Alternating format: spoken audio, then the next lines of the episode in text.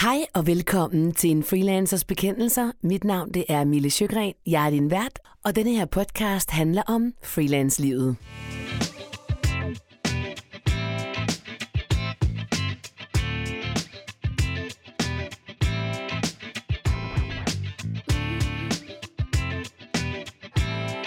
Denne her podcast den er til dig, der er interesseret i freelance-livet, i at være freelancer, og hvad du ellers skal bruge din tid på, når du er freelancer. Du kender mig måske allerede fra Den Digitale Nomade, min anden podcast, som jeg sluttede sidste år, om at leve og arbejde og rejse og være freelancer rundt i verden. Den kan du dykke ned i, hvis du vil have mere specifik info omkring det at rejse som freelancer. Hej og velkommen til den her podcast, som i dag kommer til at handle om videnskabsjournalist Christian Sjøgren. Velkommen til. Hej og velkommen til dig, Christian Sjøgren, Jo, tak. a.k.a. min mand. Hvis jeg nu skulle have spurgt dig for 10 år siden, om du kunne forestille dig, at du var der med din freelance virksomhed, som du er, havde du så kun forudse den freelance virksomhed, du har i dag, dengang for 10 år siden, da du startede? Øhm, jeg havde jo... Jeg vil sige sådan her. Jeg kunne godt have forestillet mig, at jeg ville have travlt, mm-hmm. og jeg vil arbejde for inden for de områder, som jeg arbejder inden for. Men jeg vil ikke have forestillet mig, at jeg vil lave så meget, som jeg laver i dag. Øh, og det havde vi jo også nogle samtaler om dengang, hvor at vi lavede sådan et tankeeksperiment. Hvad kan man egentlig tjene som freelance journalist? Ja. Og så sad jeg og sagde, okay, man kan skrive så og så mange artikler ugen, og det er okay, så kan man så tjene så og så meget. Siger Ja. jeg. Så slag på tasken, ikke? Ja, og hvad, kan du huske, hvad vi snakkede om Ja, dengang? der tænkte hvad jeg- snakkede vi der om? tænkte jeg, Sådan, hvad, hvad var toppen Det ligesom? var 60.000, ikke? 60.000, det var toppen af, man kunne klare Jamen det tænkte at tjene. jeg. Det tænkte jeg. Ja. Det ville være sådan nogenlunde maksimal kapaciteten, man kunne øh, klare som freelance journalist. Øh, Mm. Og vi kan fortælle her senere i podcasten lidt om, hvad, hvor du får din indtjening fra. Men det Yes. tænker jeg uh, lige skal være en teaser. Øh, og så kunne jeg godt tænke mig egentlig at starte med, Christian, du lige præsenterer dig selv, så du Ja. fortæller, hvad er det egentlig, Ja. du laver? Det synes jeg er en god idé. Mm. Jeg er øh, Christian, øh, a.k.a. din mand. Mm. Og øh, jeg er freelance journalist. Jeg Ja. arbejder primært inden for sundhedsvidenskab. Øh, og det jeg primært laver, det er, at jeg snakker med Danmarks dygtigste forskere inden for alt, hvad der har med diabetes, eller kold, eller kræft, eller alt sådan noget at gøre. Og så tager jeg deres nyeste forskning, og så laver jeg det til øh, artikler, som er, er let at forstå for helt almindelige mennesker. Mm. Men er du så uddannet journalist? Det er jeg ikke. Nu virker det sådan lidt underligt, at jeg sidder og spørger med alle de her spørgsmål, for jeg er godt Ja, klar over, hvad ja, han vil svare, Ja, men men- det er jo selvfølgelig for lytternes skyld, at jeg spørger. Det er du ikke. Nå, hvordan kan man så blive freelance videnskabsjournalist, hvis man ikke er uddannet journalist? Altså, hvilken baggrund Ja, skal man så have? Det er jo sådan, kan man at have? nogle fagområder kan være ekstremt svære at dække som almindelig journalist. Ja. Og det er jo lige meget, om man skal dække som jeg, altså virkelig tung sundhedsvidenskab, eller hvis man skal dække tech, eller hvis man skal dække, ja det kan jo også være, hvis man skal dække noget, nogle andre fag, altså noget med både, eller whatever, alle mulige fagspecifikke mm. områder. Øh, det har man jo ikke normalvis, eller nødvendigvis forudsætningerne for at vide en masse om, hvis man er freelance, eller hvis man er journalist. Øh, og der kan det faktisk godt hjælpe, hvis man har en baggrund inden for faget. Ikke? Mm. Så det, jeg laver, er jo rimelig svært tilgængelig for almindelige journalister at, at få viden om. Ikke? Altså, øh, når jeg sidder og snakker med, med, med læger og forskere, så kan de jo slynge sig om med alle, omkring med alle mulige begreber. Og også på engelsk. Og også på engelsk, uden at jeg skal sidde og slå op i en ordbog om, hvad i helvede det er, de snakker om. Ikke? Mm. Så det giver en masse Og fordele. hvorfor ved du det? Fordi vi- du ikke fortalt endnu, hvilken baggrund du har. Surprise, surprise. Jeg er uddannet molekylærbiolog. Mm. Øh, og det gør, at jeg, får en jeg har en masse indsigt på forhånd, som gør det meget lettere for mig at snakke med læger. Og så kan man sige, den journalistiske del, som man jo lærer på en journalistuddannelse, der er jo en masse ting, som jeg har måttet i mesterlærer for at lære. Ja. Øh, og noget af det har været mesterlærer, noget af det har, har jeg lært hen ad vejen. Ikke? Ja. Øhm, Og det kan man vel godt? det kan ikke? man godt. Ja. Altså man kan jo sige, en stor del af det journalistiske arbejde er jo at øh, finde historier, ja, at skrive om historier, øh, er at være lidt kildekritisk, øh, og sådan ting. Og det er jo, kan man sige, noget man lærer erfaringsmæssigt, mm. mere end det er noget, man nødvendigvis skal sidde på en skolebænk for at lære. Mm. Ja. Ja. en dyb vejrtrækning. Ja, nej, det var fordi, jeg ville, jeg ville spørge dig sådan, jeg kunne godt tænke mig sådan at gå lidt tilbage til start på en eller anden måde, fordi da du var færdig, du er uddannet for RUK, øh, var du jo færdig der og kom hjem med din øh, studentereksamen, skulle jeg til at sige. Ja. Og da du kom hjem med huen på, og du var så glad. Du var så glad, så glad. Du var så glad. Ej, da du kom hjem der flot, flot øh, nede fra RUK og færdig? Var jeg flot også? Du var så flot, skat. Ej, nice. Ung og lækker og flot. Ja, ja, det tænker Åh, du. Men nu, okay, okay, okay. Det var du. Nu siger jeg noget. Nu siger Ja, jeg det er noget. du stadigvæk. Ja, nu siger jeg noget. ikke Nu siger jeg noget. Da jeg lige var blevet færdig, mm. alright, øh, det var øh, i 2011, januar 2011. Det sige, at vores datter var et år og fire måneder gammel. Ja, okay. Kan du huske, hvordan ja. jeg så ud der? Ja, ja. det er rigtigt, ja. Jeg var, øh, udover at jeg var en meget, meget slidt menneske, Ja, tyndslidt menneske, mm. øh, og gråt menneske, også gråt. der var jeg også et meget, meget stort menneske. på den, på den ikke, ikke, ikke på den personlige, hjertelige, rummelige måde, men mere på den fysiske, jeg kan godt lide Ja. halvanden liters colaer og pizzaer. Vi var lidt udfordret på det tidspunkt. Og derfor var det jo egentlig også ret imponerende, at du faktisk startede freelance virksomhed umiddelbart efter det. Nej, ej. Gjorde du ikke det? Jo, men det var bare noget sådan noget hazy, ikke? Altså, Hvorfor det? ej, det, er, det det var da også imponerende. Bla, bla. Altså, Jamen, vi var sgu da slidt helt ned under gulvbrættet. Jo, men, men var det mere besværligt at starte en freelance virksomhed, end det var at gå på arbejde? Det ved jeg ikke. Ej, det var Så det spørger jeg dig, var det svært at starte en freelance virksomhed? det var der ej. Hvordan gjorde du? Jeg sagde, nu er jeg freelancer. Vupti. Det Ja, det. Og hvad så? Hvor- Hvordan, altså, nu er jeg freelancer, og hvad så? Hvad skete der så? Det var jo ikke bare sådan, at Nej. så ringede kunderne. Nej, nej, nej, nej. Men jeg Hvad, hvad, hvordan, hvordan blev du det? Jamen altså, jeg, på tidspunktet, der øhm, havde jeg jo været i mesterlærer. Mm. Hvorhenne? på, øh, hvad du afbryder mig? Min, min anekdote. Øh, øh, på videnskab.dk havde jeg været i mesterlærer. De havde lært mig at øh, skrive, og jeg havde lavet dem så øh, knappe lidt rundt i min hjerne for viden. Ja. Og, øh, og da jeg havde været der et halvt år, så sagde jeg, nej, nu vil jeg altså være, nu vil jeg være freelance journalist. Kan I bruge sådan en som mig? Og så sagde jeg, jamen det kan vi godt finde ud af. Og så lavede vi en aftale om, at jeg skulle skrive otte artikler for dem om måneden til 2.000 kroner stykket. Så det var 16.000 kroner, som ligesom var mit udgangspunkt. Men det var nogenlunde, hvad der matchede en, øh, en dagpenge alligevel, så jeg havde en biks. Så, så var det svært at starte som, øh, som freelancer. Nej, mm. overhovedet ikke. Mm. Altså, jeg havde kunder for 16.000 om måneden. Kunde for 16.000 om måneden. Jeg skulle bare skrive nogle artikler, jeg skulle sidde derhjemme og gøre det. Det var der da ikke noget svært i. Du er dygtig. Tak. Nej, men okay, så havde du så fået øh, videnskab.dk som kunde. Yes. Øhm, og hvordan får man så ligesom den næste kunde? Fordi man kan jo ikke bare leve af 16.000 kroner om måneden. Man skriver Ja, til, til. folk. Mm, nå, Hva? okay. Hva, hva, hva, hva? Jeg tror ikke, man skal... Man skal ikke lede efter, øh, uh, der var det der geniale råd, vi aldrig nogensinde havde tænkt. Og det er, må jeg godt bande din podcast? Alt det, du vil. Fucking banalt. Mm-hmm. Altså, man siger, okay, hvad er det, jeg skriver om? Hvad er det, jeg kan lide at skrive om? Hvor er det, mine kompetenceområder ligger? Og så kontakter man bare alle potentielle kunder, og så siger man, hey, jeg startede med at skrive, hey, jeg har en god idé til en artikel, jeg vil skrive til jer. Mm-hmm. Og hvis de siger, det lyder spændende, øh, det må du gerne skrive, øh, jamen så skrev jeg der til dem en uge eller to senere, så jeg har fået endnu en god idé. Ja. Øh, og øh, jo flere gange folk sagde ja tak, øh, jo mere kom jeg ligesom ind i varmen. Og så er der også nogen, jeg aldrig hørt tilbage fra. Men det er jo ikke, det er jo ikke raketvidenskab, at det er sådan, det hænger sammen. Mm. Altså, Men, men hvad for nogle kunder altså, havde du så der i starten? Fordi altså, vi skal selvfølgelig også tale om, hvad det er for nogle kunder, du har i dag. Yes. Men det var jo faktisk nogle lidt anderledes kunder, du havde i starten. Var I forhold mærkeligt. til nu. Nå, nej, ikke sådan, nej, ikke sådan anderledes. Nej, altså, det var bare jeg en skrev, anden Jeg type, skrev for videnskab.dk, Ja. og så skrev jeg for Jyllandsposten. okay. Øh, Og det var også videnskab. og det var også videnskab. De havde et videnskabstillæg, der hed Newton, som Ja. ja. jeg skrev for. Øh, Og dem lavede du meget for. Ja, den lavede jeg rigtig meget for. De lukkede, ikke? Øh, jo, det gjorde de. Ja, okay. Øhm, og, så, og så havde jeg lidt småkunder hister her. Jeg skrev også for nogle... Øh, sådan noget, øh, vi med børn, eller sådan mor og datter, eller hvad Ja, det ja. Skrev jeg også om sådan noget, du ved, øh, hvad at vide omkring dit barn og allergi, eller du ved, derfor Okay, kan mus- musik udvikle dit barns hjerne, eller bla bla bla, sådan noget, ikke? Gud, det kan jeg godt huske. Øh, så det skrev jeg også om, og så skrev jeg også rejseartikler, øh, så skrev jeg...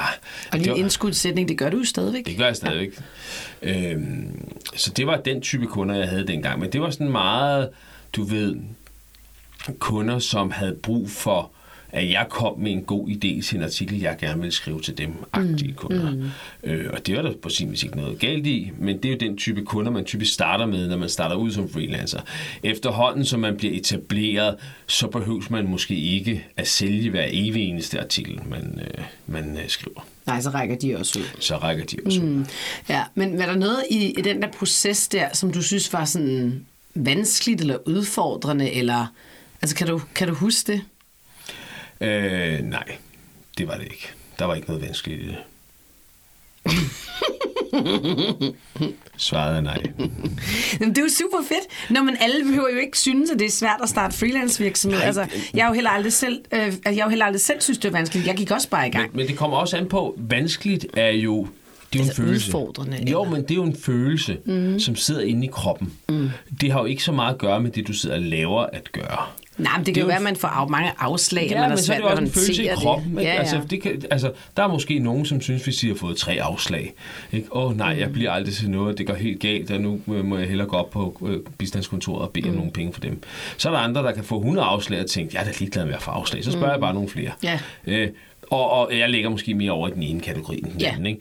Jeg synes ikke, at afslag er hårdt. Nej. Det er ikke sådan, at jeg føler mig fagligt afvist. Jeg synes ikke, det er hårdt at... Øh, at skulle finde på nogle idéer og sende ud til folk. Jeg synes ikke, det er hårdt at have mange artikler, jeg skal skrive. Jeg synes ikke, det er hårdt at have... Nå, nu er der en periode, hvor der ikke er særlig mange artikler. Alle de der ting, som hører med til at drive en virksomhed, hvor tingene går lidt op og ned, og nogle gange er, er der lidt medgang og modgang og sådan nogle ting. Så det der med sådan at blive personligt hårdt ramt af det, det gør jeg ikke. Nej, og er det, er det sådan en, tænker du, øh, en ting, der er sådan specielt ved dig, eller er det mm, noget, man kan træne, eller, altså, eller er det sådan en mand-kvinde-ting, eller hvad, hvad tænker du egentlig om det? Nej, jeg tror ikke, det er en mand-kvinde-ting. Jeg Nej. kender da også mange mænd, som har udtrykt... Øh, bekymringer og frustrationer mm. og sådan nogle ting, jeg ser. Øhm, jeg tænker ikke nødvendigvis, det er sådan et, et, et, et, et altså det at være sådan lidt emotionelt afkoblet fra de forskellige ting, tænker jeg ikke nødvendigvis er et godt træk. Men når man nu er i besiddelse af sådan et træk... man skal bruge det i sin arbejde. Ja, præcis. Når man nu er i besiddelse af sådan et træk, hvor man ikke rigtig lader sig påvirke af, hvad omverdenen synes om en, ja. øh, kan man jo lige så godt bruge det fagligt. Ikke? Og det er nok mere det, det er et udtryk for, at jeg rent faktisk ikke bekymrer mig særlig meget om, hvad andre synes om mig. Mm-mm. Det kan jeg jo, godt lige dig, lige dig, skat. Ja, ja, jeg er meget klar. bekymret omkring, hvad du synes om synes jo altid, det er fantastisk, ja. skat. Så er jeg ikke så bekymret alligevel. Nej. Okay, men... Øhm, det er bare, prøv at høre, her er så sygt varmt inde i det her studie. Det er totalt lækkert. Og jeg sidder, det hele løber bare mig. Nej, jeg er ikke i overgangsalder. jeg er ikke i overgangsalder. øhm, Nej, jeg vil bare sige ja. det her med, øh, for at uh, elaborere lidt mere over ja. det her med, om tingene er, om det er hårdt at starte mm-hmm. op som mm-hmm. freelancer. Altså, jeg tror, at når folk snakker om, at det er hårdt, så er det jo usikkerheden, de snakker om. Jeg kan ikke forestille mig, at det skulle være andet. Altså, hvis man synes, jeg synes, det er så hårdt, at jeg skal sende 20 mails om dagen, mm, så skal du nok ikke være freelancer. Men det kan være hårdt jo, hvis det er, man ikke, øh, altså hvis man ikke får jobsene, og man hele tiden bliver forbigået, og man ikke tjener jo, nogen penge, men så, er vi tilba- så tænker jeg, at det er det, der kan være hårdt. Så vi til det her emotionelle. Der er jo ikke noget i selve det at være freelancer, i selve arbejdsopgaverne, den måde, man går til arbejde, der er hårdt. Nej, det vil jeg give dig altså, ret i. Også det fordi det, det meste er jo passionsdrevet, hvis man vælger at blive ja, freelancer. Ja, det er passionsdrevet også. Men altså, vil du være freelancer, så surprise, surprise, du skal stoppe om morgenen, du skal arbejde, og så når det bliver eftermiddag, så stopper du med at arbejde. Det er jo ikke hårdt. Det er jo ikke kompliceret. Mm. Øh, det er ikke raketvidenskab. Øh, det, der kan være hårdt, det er, at man har en masse tanker omkring, hvad hvis nu jeg ikke får succes og sådan mm. noget, ikke? Øh, og det, Men det er jo også det, et spørgsmål om et eller andet sted at blive ved, fordi det, i starten er det jo øh, ens, hvad kan man sige, arbejde og ens opsøgende arbejde, som som ligesom betaler sig. Ja. Ikke? Altså, det er jo også, jeg har jo drevet virksomhed siden 8, og du har drevet det siden 11. Er det 11? 12? Øh, 12? 11. 11 12 1. januar 12. Okay, ja, det var lige inden vi flyttede til Spanien. Yes. Ja. Øhm, og, og det er jo klart, at det, er jo en, det er jo en anden måde, vi freelancer på i dag, end vi var dengang. Altså, var ja, nogle, det er jo nogle andre ja, ja. opgaver simpelthen. Ja. Ikke? Der var meget mere opsøgende Men det er jo også, når, arbejde. når jeg fortæller om, om min branche, og det er det, det, jeg laver, ikke min mm. branche, men min virksomhed, det jeg laver, så er der, der er mange, som siger, ej, det kunne jeg også godt tænke mig. Hvordan gjorde du det? Ja. Øh, og der kan man jo så, der kan jeg hurtigt svare, det er tid. Ja. Altså, det er jo den mest afgørende faktor for succes som selvstændig, som freelancer, ah, måske selvstændig ikke, men som freelancer i hvert fald. Øh, for der er jo mange, som måske har en, en forestilling om, at man starter op, og så kommer kunderne rendende. Ja, det gør de jo ikke. Mm. Ej, det tror jeg sgu ikke, der er mange, der har en forestilling. Nej, men, men, men man skal jeg tror, i hvert fald... det er det, der afholder de fleste fald, mennesker fra at blive freelancer. Ja, men man skal i hvert fald ikke måle sig op med dem, som har været etableret i mange år. Nej. Det er en fejl. Mm. Øh, der er også mange, som bliver freelancer, og så efter et år eller to siger, jeg kunne simpelthen ikke få det til at fungere. Nej, men det er jo tiden, der får det til at fungere. Mm. Det er jo, når du har været der i mange, mange år i branchen, mm. så får du et etableret navn. Dine kunder ved, de kan stole på dig. Mm. Øh, folk begynder at kende dig hister her. Du har nogle kunder, der hænger ved. Mm. Og så begynder det at akkumulere til noget, som, som din en rigtig god biks. Ikke? Altså, og mm. det er jo det, som man skal være totalt pragmatisk omkring. Når man starter som freelancer siger, at de første år, så kommer jeg måske ikke til at tjene mere, end hvad der svarer til en dagpenge. Mm. Øh, det første år, det første halve år, whatever, og så bygger jeg lidt på undervejs, og så får jeg fat på de rigtige mennesker ude de steder, hvor det er relevant for mig at sælge mit produkt ind til, og så langsomt så bygger det sig op, indtil man pludselig har en portefølje af kunder, som rent faktisk kan generere arbejde nok til, man har en fornuftig indkomst. Ja. Altså, det er, no, igen, det er ikke ja. rocket science, vel? Mm. Altså. Men øh, hvad, hvis vi nu skulle sådan tale om, hvad fordelene egentlig er så ved at være freelancer. Kan du så ikke lige sige, hvad fordelen i hvert fald er for dig? Altså, jeg tjener jo væsentligt mange flere penge, end jeg nogensinde ville få tilbudt som fastansat. Mm. Øhm, så det er jo, hvad kan man sige, en økonomisk fordel med det ja. samme. Jeg arbejder væsentligt færre timer. Ja, hvor mange timer arbejder du egentlig? Du skal være ærlig.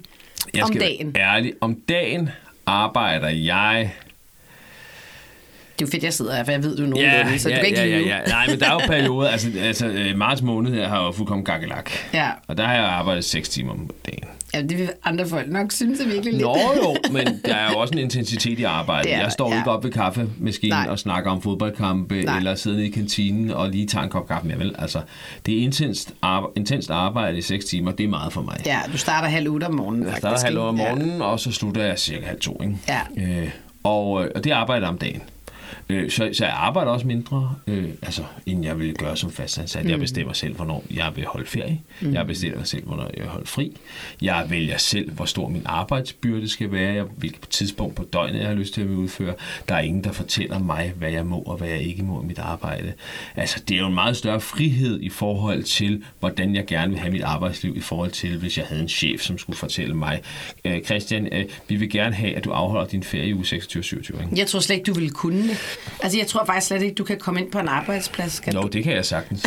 Jeg er ret sikker på, at der ikke vil nogen, der vil acceptere min måde at være på på en arbejdsplads. Ja, det er nok det er der, det, det, der ja. problemet er. Ikke? Ja, helt klart. Altså, når ja. man også har arbejdet selvstændigt i så mange år, altså det er jo, hvad skal jeg møde på et bestemt tidspunkt? Nej, jeg er færdig nu. Nu går jeg hjem. Ja, det, det. Altså, Nå, det, sidder altså ikke bare men det er jo også det, at, at man kan sige, at, at min produktivitet på den anden side af kl. 2, det er nul. Mm. Og hvis jeg skulle sidde inde på en arbejdsplads og sidde og spille... Øh, øh, du ved, uh, Wordfeud eller sådan ja, et eller andet i to timer, for, fordi jeg, jeg ikke måtte gå før klokken 4.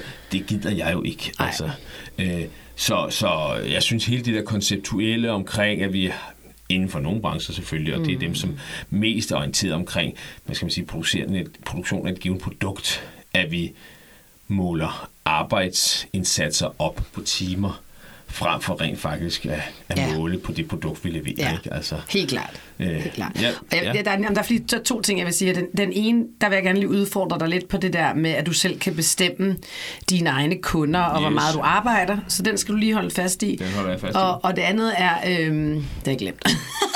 Men det er meget vigtigt. Øhm, Åh, oh, var det irriterende. Det er svært at holde to uh, tanker åbenbart kørende i min hjerne her sidst på eftermiddagen. Det er jo også en ulempe. Øhm, godt, så var det nok ikke vigtigt nok. Men det der, så vil jeg gerne udfordre dig på, yes. øhm, på når du siger, at øh, du selv kan bestemme yes. det der med dine kunder, ikke? Yes. Skal, altså, du, jeg oplever, skal du nu til at brokke dig over, at jeg ja, arbejder for meget? Ja, jeg oplever, at du aldrig siger nej til en kunde. Det gør jeg og, ikke. Og der er rigtig mange, som rigtig gerne ofte vil have fat i dig, og det skal gå stærkt. Yes. Det skal altid gå lidt stærkt. Ikke? Yes. Ej, du har selvfølgelig også nogle projekter, der er længere, og du sådan har mere ro på og sådan noget, men, men, men du siger aldrig nej. Nej. Og det betyder jo også, at du i nogle perioder arbejder sådan ret intenst og ret meget, og specielt hvis du så også lige har en barselvikar-stilling Ja, kørende for en eller anden, der var barsel. Du har dit eget, dine egne øh, kunder i forvejen, og så har du måske også nogle øh, konferencer, som du dækker en gang imellem, som er sådan meget intensivt, og så er det ofte i weekenderne. Øh, og så er der jo ret meget run på. Mm. Synes du så stadigvæk, du selv bestemmer? Ja, men nu taler du ikke som en podcast interview. Nu, snak, nu snakker du som min øh, lidt forsmåede kone. Nej, nej, det gør jeg overhovedet ikke. Fordi- Nå nej, men jeg synes, jeg er faktisk helt seriøst, jeg synes jo, det er Ja, lidt ja, interessant. ja, ja. Fordi du siger ikke, nogle gange så har du lidt meget, og så siger du aldrig nej. Ja, mm, ja. Men det er jo også fordi, at du øh, kigger ud fra det nogle øjne, der hedder, har du ikke lyst til at komme ud og spise frokost inde i København i dag? Mm. Øjnene. Ja. Øh, fordi hvis du kigger på det i et mere større perspektiv, så øh, sagde jeg til mine kunder øh, på et tidspunkt, jeg holder lige et halvt års fri, fordi mm. jeg skal skrive seks bøger. Det er rigtigt. Jeg siger, jeg gider ikke arbejde i juli måned. Der holder mm. jeg også fri. Mm. Vi har lige været 10 dage i Oman. Der holdt mm. jeg også fri. Mm. Vi tog øh, en uge på skiferie. Der holdt jeg også fri. Ah, Jo, måske. Næsten. Det gør jeg da. sidder der og arbejder om morgenen. Men det er også fair nok. Det generer ikke nogen. Vi andre sover lige længe. øh, så altså, det er jo nogle frihedsgrader, som der er. Det bestemmer jeg jo selv. Mm. Og jeg bestemmer jo også selv at sige, okay, øh, når jeg står op øh, onsdag morgen og har planlagt det er de her arbejdsopgaver, jeg skal udføre, så udfører jeg de øh, arbejdsopgaver. Ikke? Mm. Øh, så det er jo en selvbestemmelse. Og så kan man jo også sige, at hvis jeg på et tidspunkt virkelig tænker, ej, nu øh, har jeg tjent de penge, jeg skal tjene, nu behøver jeg ikke at tjene flere penge overhovedet, Ja. så kan jeg også selv sige, at nu går jeg på halvtid. Ikke? Mm. Altså, men det er jo også, altså man, man løber jo med bolden i øjeblikket, når man har en succesfuld øh, freelance virksomhed, så tænker man jo også, nu er der penge at tjene, så tjener jeg dem nu, så kan det være, der kommer et tidspunkt på, på om nogle år eller et eller andet, hvor der ikke er penge at tjene. Ikke? Og det er virkelig interessant, og det var faktisk det, jeg ville sige før, og som jeg glemte, var, var min andet, andet spørgsmål. Nå, så det var godt, så- du lige kom ja, ind på ja, det. ja, ja. Det var det der med, at jeg oplever også mange i, i branchen, som har været i branchen måske 10-15 år, som lige pludselig, altså som freelancer, som lige pludselig faktisk ikke har så meget at lave. Altså hvor det egentlig går den anden vej, så det var det med, vi startede om, at i starten skal man Ja, ja, ligesom arbejde for sin business, så arbejder den lidt for sig selv i nogle år, men så kan der også godt ske det, at den faktisk går nedad igen. Mhm. Og, øh, og, og hvad gør man så egentlig ved det? Altså hvordan holder man sig inde i gamet i, i den der... Jeg tror, der er forskellige situationer. Ja. Og nu bliver jeg lidt... Du må, hvis, hvis du skal være grov, så skal du gøre det med, med humor. Ja, jeg skulle til at sige insensitiv, men grov er nok det rigtige måde Ja. at beskrive det. Det tænker jeg. Jeg tror, der er nogen, som oplever, at deres forretninger går nedad, fordi de simpelthen ikke er dygtige nok. Punktum. Men skulle da ikke, hvis de har ledet af det i 15 år, så har det jo været dygtigt. Nej, fordi der har også været, du ved, øh, vi kender selv folk, som har haft et, været ansatte i stillinger, som I skal underholde vores internationale gæster, når de kommer på besøg, agtige. Og så havde man sådan nogle ansatte, som egentlig bare skulle rende rundt og, ah, nu skal vi lave noget fedt, vi skal ud og spise, og du ved, sørge for, at folk havde det godt." De stillinger er jo skåret væk.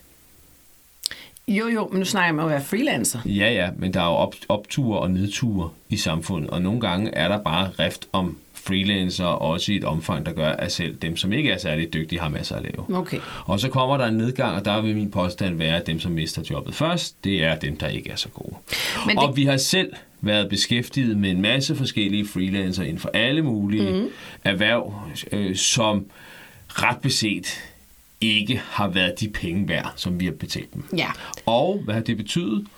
At vi ikke er kommet tilbage og har bestilt flere opgaver. Er. Så ja, hvis de har tænkt, vi har, øh, på et tidspunkt havde vi en masse opgaver, og Christian og Mille købte også noget hos os. Ja, I leverede bare ikke godt nok. Mm. Det er den ene gruppe. Mm. Så er der selvfølgelig også nogen, som er ramt af nogle andre ting, hvor der for eksempel er nogle ændringer i branchen, der gør, at der måske er mindre behov for deres services. Altså, vi har jo selv inden for din branche. Ja. Øh, nu vil jeg for eksempel tage folk, der har lydstudier. Lad os Ja. bare sige folk, som har et, et, deres eget lydstudie. Øh, nu har alle freelancer efterhånden, øh, freelance, øh, folk, der speaker efterhånden, fundet ud af, at man kan have et hjemmestudie. Ja, vi fortalte dem jo faktisk selv, hvordan man skulle have det. Mm. Øh, så folk, der havde studier og lejede dem ud, har ikke det samme. Så det er jo en total ændring i branchen. Og hvis man på et tidspunkt siger, hov, nu har jeg ikke så meget, som jeg lavede før. Nej, men så tag dig lige og kig på din branche. Altså, og så må du tillægge din Ja. egen biks nogle ting, der gør, at du kan tjene penge på andet end Nogle nye kompetencer, helt ja, klart. et eller andet. Altså, folk, som sætter sig ned og siger, øh, jeg, øh, jeg har Nu nu, jeg, udkonkurreret af nu, robotterne. nu har jeg levet 20 år at fremkalde øh, fotofilm. Ja. Ikke? Og nu har folk det bare på telefonen. Ja, men det burde du have set komme i 10 år.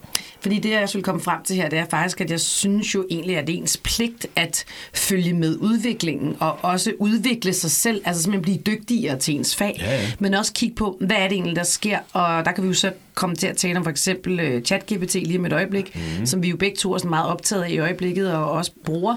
Øhm, men jeg kan da huske sådan for 5, 6, 7 år siden, der begyndte folk sådan at viske i krone, voiceovers forsvinder, det bliver kun computer voiceovers, mm. det bliver bla bla.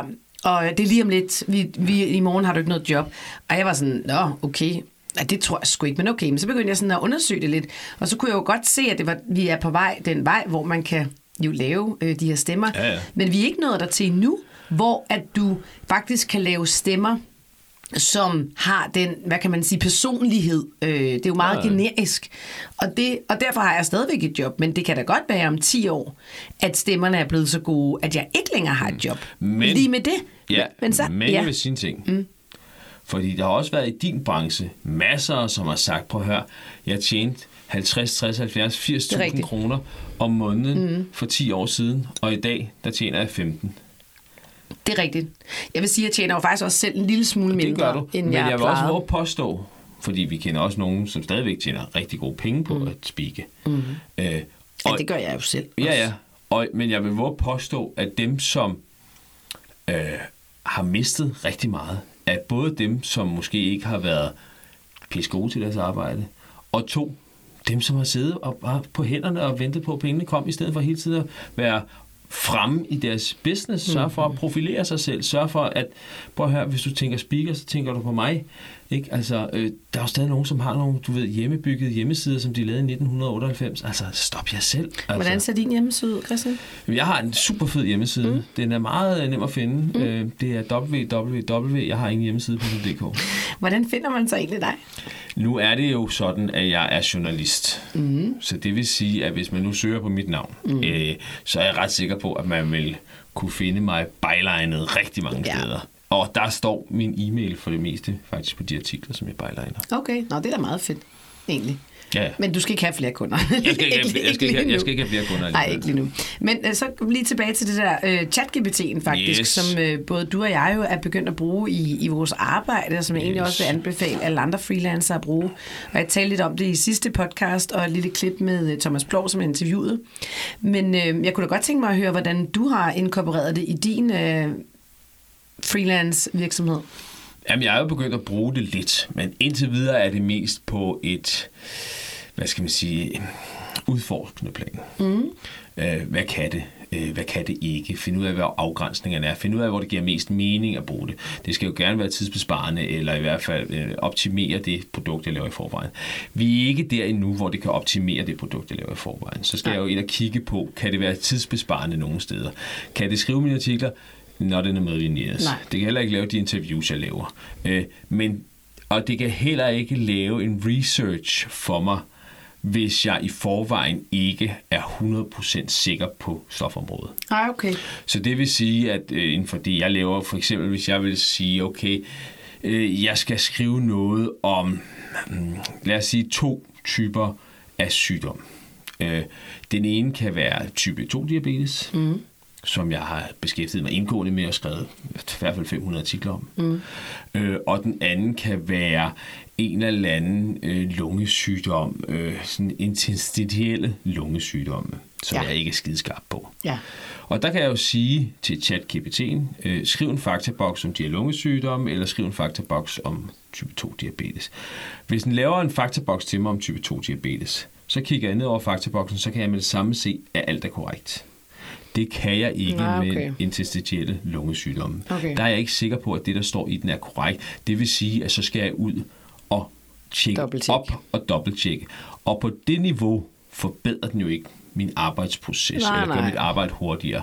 Men den kan gøre det, når jeg skal lave en faktorboks om type 2 diabetes, eller noget andet, jeg er så stærk på i forvejen, at der ikke er nogen behov for, rigtigt, ja. at øh, for mig at gå ud og tjekke op på, om det er korrekt eller forkert. Mm.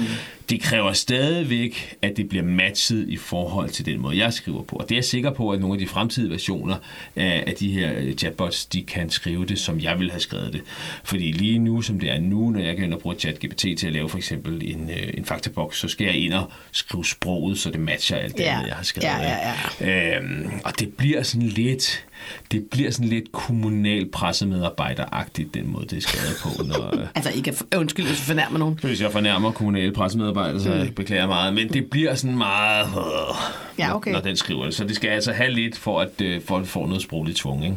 Hvilket leder mig hen til, hvordan skriver du? Altså, kan du beskrive din stil for os? Altså, hvordan, øh, hvis man nu kigger på Christian Sjøgrens artikler, og mange af dem er jo videnskabelige artikler, så skriver du en del rejseartikler for børsen. Ja. Det er vel primært det, ikke? Jo, jo. Og skriver Ja. en masse pressemeddelelser. Og pressemeddelelser. Ja, nå, det var bare lige for at se, hvilke nogle områder. Ja, og pressemeddelelser selvfølgelig. Altså, hvad, hvad, er din, hvad er din stil? Hvordan, hvordan ser Ja, man... men det, man kan ikke sige, at jeg har, jeg har en stil, men man kan sige, at jeg tillægger mig en stil i forhold til det medie, jeg skriver til. Okay. Fordi nogle af mine kunder vil gerne have det på en måde, nogle af mine kunder vil gerne have det på en anden måde. Nogle mm. giver mig større frihedsgrader til at være virkelig morsom. Mm. Øh, andre, er gør, det? andre gør ikke. Nå, for eksempel, når jeg skriver rejseartikler til børsen, Ja. så kan jeg da godt bande lidt. Ja. Og den kan da godt få lidt humor. Ja. Og jeg har da også skrevet fuck. Ja. Øh, og, og du ved, altså, den får på alle tangenterne i sådan et, du ved, en sproglig udfoldelse, hvor jeg synes, at jeg håber, at læseren får en oplevelse af, at det her bare ikke øh, kun er, noget, som er oplysende, men at det også rent faktisk er underholdende. Mm.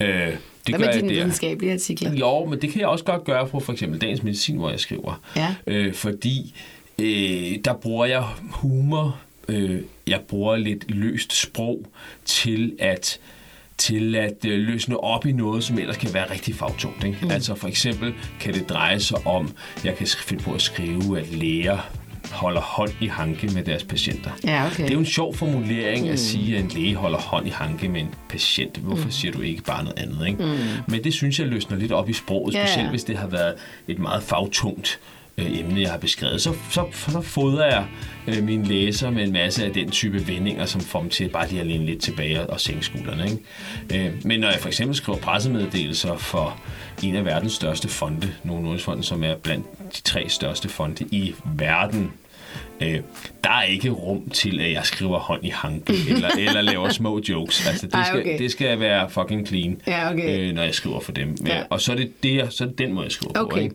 Så det er, det er forskellige sprog, øh, sproggreb, jeg griber fat i, i, i mine færdige formuleringer. ikke? Ja, der fik du så også bare lige øh, nævnt nogle af dine kunder, altså Novo Nordisk Fonden, Yes. Dagens Medicin. Øh, universiteterne skriver du rigtig mange pressemeddelelser fra, ikke? Yes. Børsen, universiteterne, Børsen. laboranten, aktuel naturvidenskab. Det er mine primære kunder. Okay. Så du har sådan en, hvad, 5-10 kunder? Nej, 10 er vi ikke. Fem kunder. Ej, ikke? fem. Fem kunder, ja. Okay. Og så kommer der nogen en gang imellem og spørger, kan du også arbejde for os? Ja. Og der er svaret nej. Ja. Altså, jeg har for nylig sagt nej til... Øh, Gud ja, det var flot. Ja. Ja, du siger ja, jeg, sagde, nej. jeg sagde nej til et par stykker. Ikke? Jeg, Ja. Der kom et, et, et stort engelsksproget magasin og spurgte, om jeg ville skrive for dem. Mm-hmm. Nå, det kan jeg ikke og, engang huske. Jo, og, og faktisk til en rigtig, rigtig god løn per artikel. Øh, men da det var engelsksproget, ville mange af mine kilder være fra USA af. Så skulle du ligge Så skulle jeg ligge og snakke med dem om aftenen. Og det, der, der valgte jeg simpelthen at sige, ja, det bliver ikke lige nu. Jeg har rigeligt at lave, selvom jeg måske kunne have lagt lidt oven på hver artikel øh, ved at sidde og lægge min interview som eftermiddagen. Så valgte jeg at sige, nej, det bliver ikke i den her omgang. Nej, ikke? Øhm, og så havde jeg også en anden, øh, en, en kongolega, som, skrev, som ringede til mig og sagde, om jeg havde lyst til at overtage hans freelance forretning, fordi han ville gerne på pension. Nå, nå ja, det kan jeg egentlig godt huske. Øh, og der måtte jeg så sige til ham, øh, om han havde lyst til at få noget af min i stedet Ja, for. ja, ja. Øh, Så vi kan jo lige sige et shout-out her. Altså, hvis du sidder med en naturvidenskabelig baggrund, eller noget af den dur, øh, så er der altså ret meget job at hente pt. i forhold til at skrive om sundhed og videnskab, Ja, ja, men altså... hvis man er dygtig. Ja, det er jo så lige det. Jo, jo, men det, man vel også godt have lov at øve sig. Jo, jo, men nu sagde du, hvis du sidder med en sundhedsviden, er der masser af job at hente. Altså, du skal også være dygtig til det der. Jo, jo, men det forudsætter vel altid, at man Nå, er jo, det. men det kan du da godt lige sige. Det Ja. er ikke noget, der forudsætter. Vi er det? ej, vi har da mødt masser af mennesker, der ikke kan finde ud af deres job. Men hvordan ved man, om man er dygtig? Altså, hvis man ikke er startet endnu. Altså, det er jo sådan, nu kan det folk sidde og tænke, oh my god, men vil jeg være dygtig? Altså, hvis man ikke har prøvet Nå, endnu. men dygtig har egentlig ikke noget med det, du sidder og laver lige nu og her. Det er din indstilling til det, du mm. laver. Hvad er det, du gerne vil levere? Mm. Ikke? Det er din, det er din, øh, det er din øh, velvillighed til at sætte røven i klaskehøjde.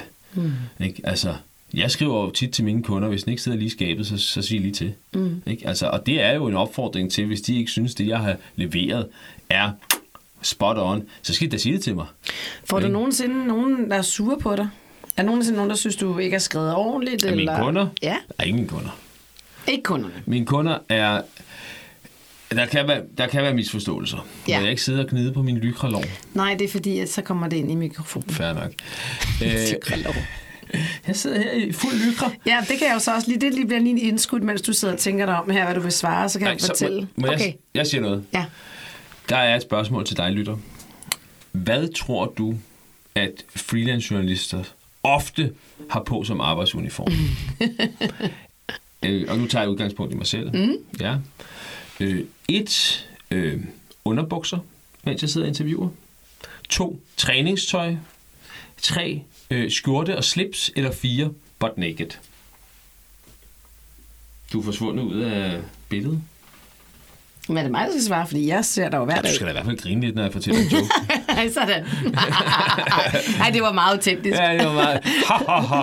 Jamen, det var fordi, jeg lige Det skulle... er, du, vi snakker om, free, om, om fordelen med at være freelancer. Ja. Det er vidderligt, at man kan sidde i sit træningstøj eller underbukser og sidde og snakke med forskere om nogle meget, meget, meget Ja, øh, store, ja. store, dybe spørgsmål. Og det er faktisk virkelig sjovt. Og det var faktisk derfor, jeg lige var ukoncentreret, for jeg tændte lige videoen, for jeg synes, det var sjovt. Vi begge to sad i sådan en, øh, en hoodie, og du sad også i din lykra outfit, fordi du faktisk er ved at træne til en Ironman.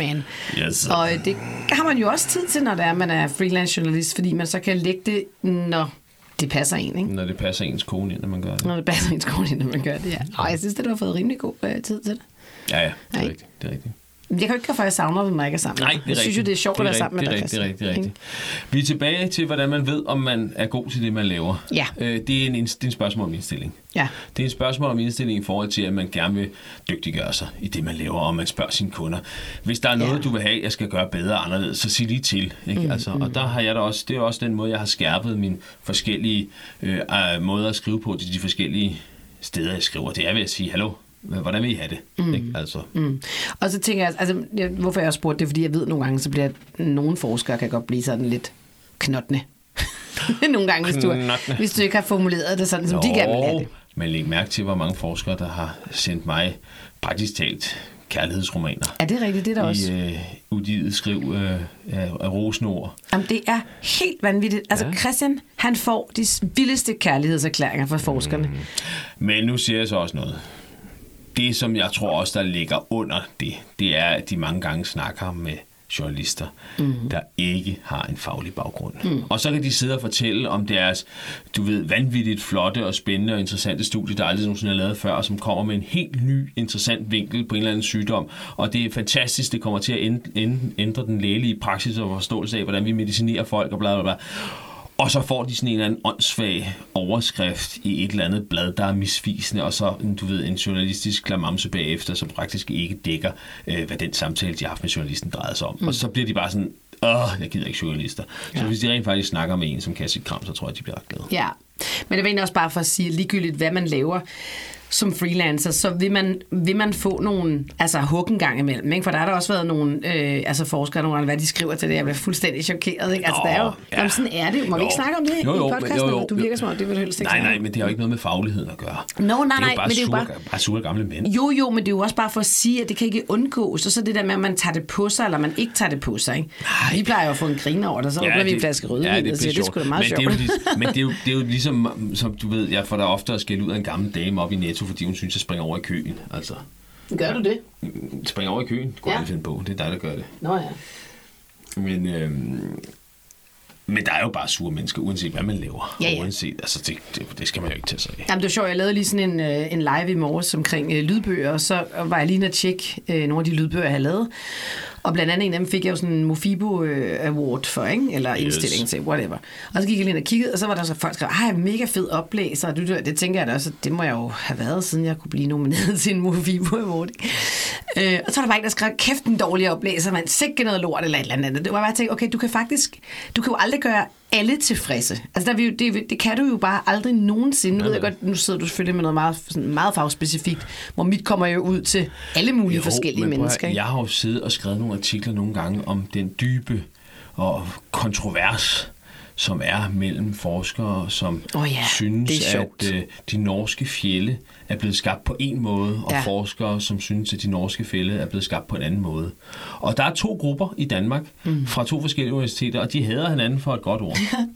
fordi de mener, at hinanden er fuldkommen forkvaklet oven i hovedet, ja. fordi de har foreslået den ene eller den anden mekanisme for opståelsen af jeg gentager, de norske fjelle. Ja. Øh, Hvor og de, er det vigtigt. Og de grupper hader hinanden så meget, så hvis jeg har skrevet en artikel omkring nogle nye forskningsresultater fra den ene gruppe, jamen så får jeg jo praktisk talt hademails Ja. fra den anden gruppe. Ja, så vil de i hvert fald ikke tale med og, dig. Og omvendt, ikke? Ja, ja. Øh, og der er vi tilbage til noget af det der forsmåede dumhed, som jo er øh, en ting, Ja. ja. som mange mennesker de render rundt med, men det har ikke noget at gøre med ens faglighed. Nej, nej, det er rigtigt, men det er jo bare fordi, at jeg tænker, at som freelancer skal man jo selv stå på mål for, for det hele, basically, hvor hvis man er ansat, altså man jo gemme sig bag et eller andet firma, eller en chef, eller du ved, noget af den dur, ikke? Ja, ja.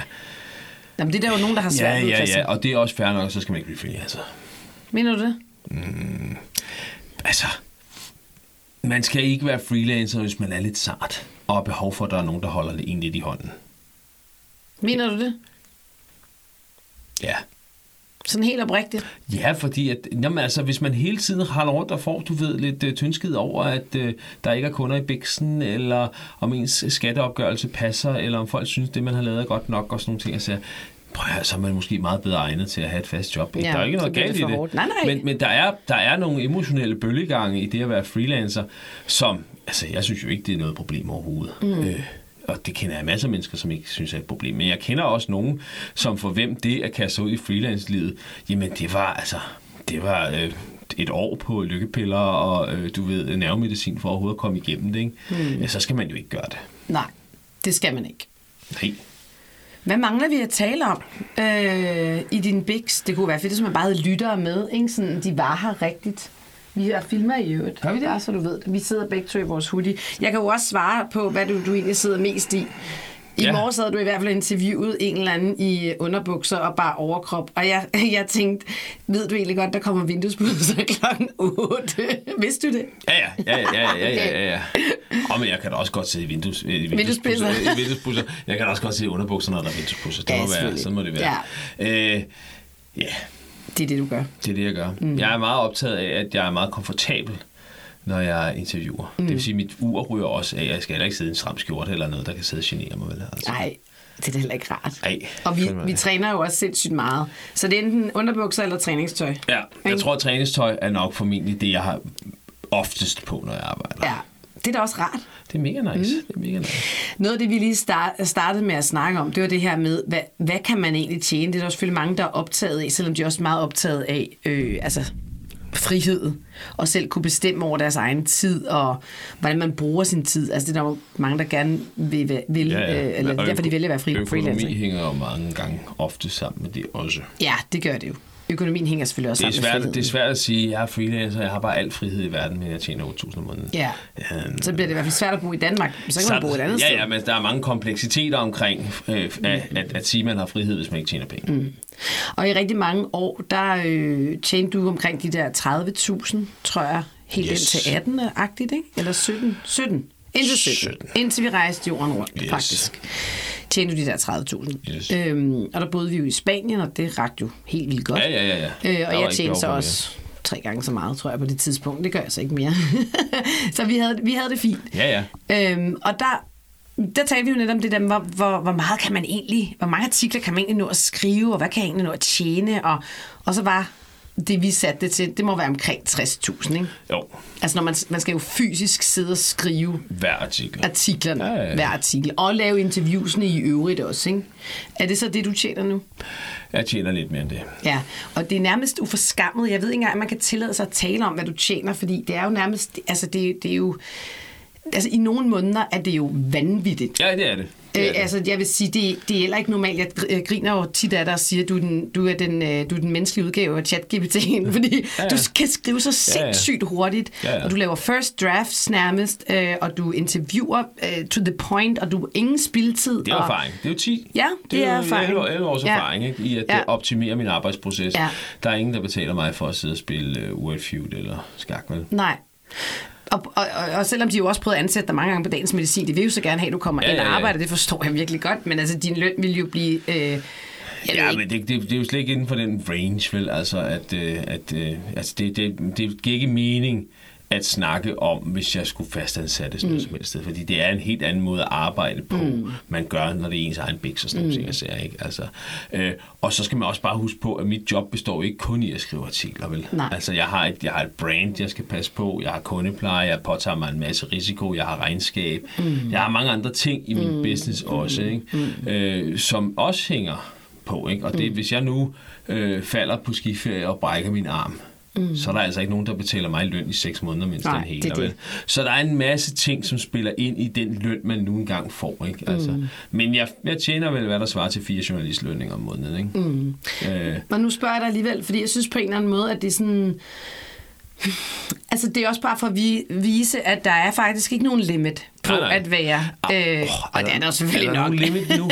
Og hvis havde vi den snak i dag om, hvad jeg vil mene var den øvre grænse. Ja, ja, hvad så skal det var. Men der er i hvert fald, man kan i hvert fald godt tjene ret mange penge Det på at være skrivende journalist, ikke? Altså, jeg vil sige, at den her måned, der har jeg skrevet 70 artikler. Ikke? Æder med mig også mange. Hvor mange er det om dagen? Øh, 70, altså, det, jeg, jeg tager jo så også Weekenderne. weekender Ja. ja. med, hvor jeg står op der. Men, altså, når jeg, vågner, jeg vågner af mig selv kl. 7, og så mm. plejer jeg lige at sidde og tampe lidt tastaturet indtil kl. 9, eller når mm. andre folk begynder at stå op. Ikke?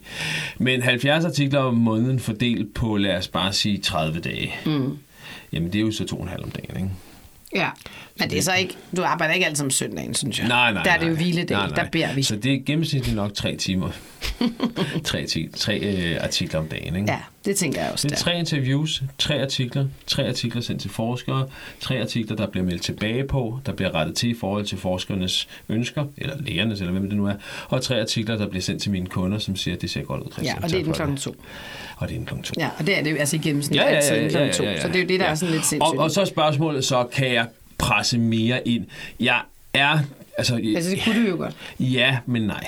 Nej. Fordi jeg faktisk i øjeblikket, og det ved du også godt, mm. øh, rammer lidt en fysisk kapacitet. Mm. Altså, som simpelthen går ud på, at når jeg laver det workflow, jeg har i øjeblikket, fordi jeg netop gerne vil være færdig inden klokken halv to, jeg gerne vil være træner og det der ting. Mm. Der begynder jeg at få sådan lidt usunde træk, altså sådan lidt flakken for øjnene, mm. og du ved... Øh, øh, ubehag i kroppen, når jeg Ja. virkelig presser mig for fuld gardiner. Ja. Så det vil sige, vil jeg kunne skrive en artikel mere om dagen og tjene endnu flere penge? Ja. Øh, mm, ja, mm, ja, men det vil nok ikke være skide sundt. Nej, vel? og det er jo det. Så, Altså, så, det, det så jeg det. tror, vi har nået den fysiske grænse Ja, okay. for, øh, for Jamen, hvad det der synes jeg også er Så du fint. skal ikke forvente, at jeg kommer til at tjene flere penge til Nej, men husholdningen. det, det forventer jeg overhovedet heller ikke, og jeg har heller ikke nogen øh, ønske om det. Det må du fuldstændig selv om. Det er din forretning. Eller det er så lidt løgn, for vi har faktisk en forretning sammen. Men, Ja, fælles Bix. Ja, fælles Bix. Øh, Voice and Writing hedder den øh, Yes. faktisk. Men Christian, spørger jeg dig så alligevel. Yes. Hvad har du øh, sendt regninger ud for i den her måned?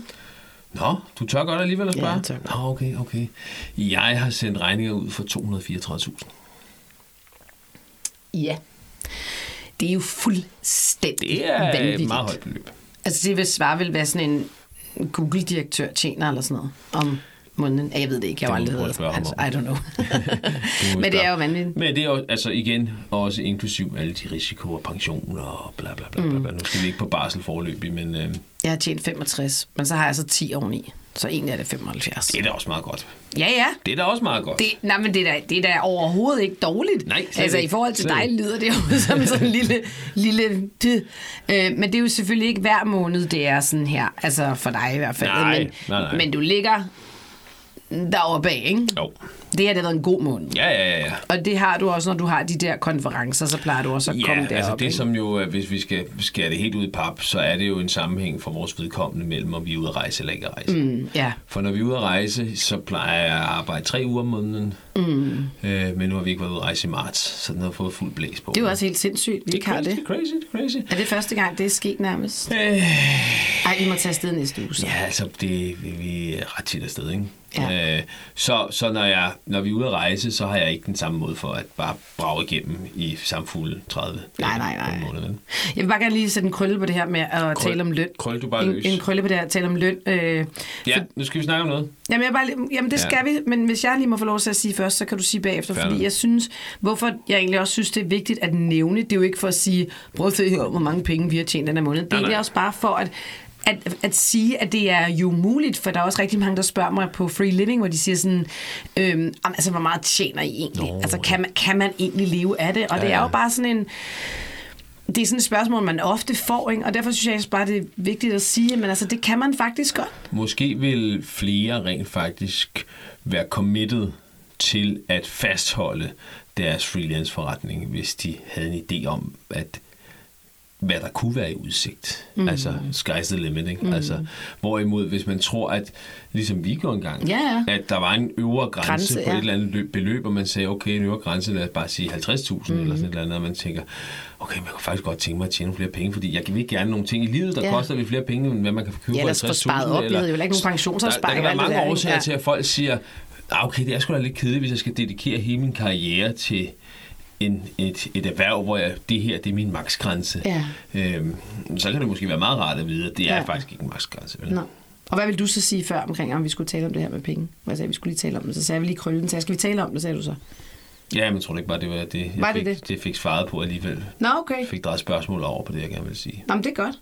Ja, det Ja. plejer du jo. Ja, ja, ja. Øjeblik. Jeg vil ikke optage det hele. Jeg, tog lidt, og jeg synes, man får sgu lidt ondt i røven at sidde på det stol. Jeg vil sige, det er faktisk første gang, jeg interviewer dig, Christian, i det her studie. Tror jeg. rigtigt. Altså, jeg har interviewet dig en del gange, men ikke i det her studie. Som du jo så i øvrigt også har bygget til mig. Det fik jeg ikke Øhm, mange penge for. Nej, det gør du ikke, men øh, jeg tjener dem jo så herinde, Fair kan man sige. ikke? fair Så, men, men det er også det der med at have flere talenter. Det kan man jo også leve af, hvis man skal være freelancer. Man behøver jo ikke kun at have, altså man behøver ikke kun at leve af én ting. Nej, nej. Man kunne jo, du kunne også leve af at bygge studier, for eksempel. hvis du ville. Ah, Pjat, det var en joke. Men, men, men man kan jo godt, hvis man bygger en freelance-forretning, have flere ting, man sælger. Det kan man sagtens. ikke? Det kan man man behøver ikke sagtens. kun sidde Nej. og skrive videnskabelige Nej, artikler. nej, nej, men det gælder om hele tiden at optimere sin forretning, hvis formålet er at også at øge ens indtjening. Ja. Øh, og, og, og, og også se på, jeg har jo trimmet væk i bunden nogle gange, Ja, hvor jeg har sagt, okay, hvad for nogle Ja. Kunder er det, jeg har, der betaler mindst mm-hmm. per øh, time, jeg sidder foran computeren. Mm. Det er de her kunder, fint. Så har jeg ringet til dem og sagt, prøv at høre, det har været super dejligt at samarbejde mm. med jer. Jeg er simpelthen nødt til at, at, at tynde lidt ud i, øh, hvem jeg arbejder for, og der trimmer jeg altså i bunden, mm. så jeg beklager, det er der, I ligger. Mm. Så øh, tak for den her gang. Ikke? Øh, og det har de været cool nok med, og det ja. forstår de også godt. Ikke? Ja. Altså, øh, men det er jo sådan noget, man bliver nødt til også at gøre, hvis man vil øh, maksimere øh, den indtjening, man Ja. har, øh, når man, når man man har faktisk bruger tid på de rigtige kunder, og på dem, der kan betale virkeligheden, Ja, og du ved, jeg, jeg, vi kender også mange, som pludselig ender med at sidde og arbejde for nogle mærkelige små beløb. Ikke? Altså, mm. Du havde det også dengang, du havde også en kunde Ja, engang, det er som rigtigt. betalte øh, 180 kroner per speak, ikke? Ja, altså, ja. Øh, som du havde i mange år. Ja, ja, det ikke? var da jeg startede, ja. Ja. ja, men de blev også siddet fra undervejs. Men der er jo nogen, som hænger fast på de her kunder, Ja. og de på en eller anden måde øh, fylder jo ud i din kundeportefølje, som gør, mm. at du måske ikke får sendt de mails ud, der gør, at du rent faktisk får hævet nogle af de kunder ind, der betaler lidt mere. Ja, måske også netop få husket på, at jo mere erfaring man får, jo mere må man jo gerne tjene Ja, ja. for sit arbejde. Ja, ja, ikke? Så de skal jo ud. Det er jo fint nok lige at bruge dem til at starte, mm. og de kan bruge en, ikke? men så skal de også ud jo. Ja, ja. Så det er, jo, det er jo en vigtig del af det at være, være freelancer. Jeg tror faktisk, vi er nået ved vejs ende. Vi har talt i 51 minutter og 56 sekunder. Jeg tror, jeg har snakket mest. Ja, er det ikke dejligt? Jeg synes også, jeg gav dig meget plads Det synes i jeg dag. også. Jeg, jeg er meget imponeret. Ja. Mm. Jeg er også imponeret over mig selv. Det er min, min nye taktik. Det er de nye, det er de nye jeg. Øhm, men Christian, her, øh, det sidste spørgsmål, jeg har til dig der. Hvis du ikke skulle være freelance journalist, hvad vil du så gerne lave? Oh, Altså videnskabs freelance journalist. Hvad hvis vil jeg, du så allerhelst lave? altså, hvis, er, det, er, det, er det, hvis jeg skulle være fastansat, eller hvis jeg skulle bare lave noget helt Nu andet, det jeg laver nu? Nej, hvis du bare laver noget helt andet, det du lave. Jeg vil Ikke fastansat. Kan du lade sige sådan fyre? Ja, fej, I jeg, min podcast. jeg vil ikke høre sådan noget venstreorienteret sludder i mit lydstudie.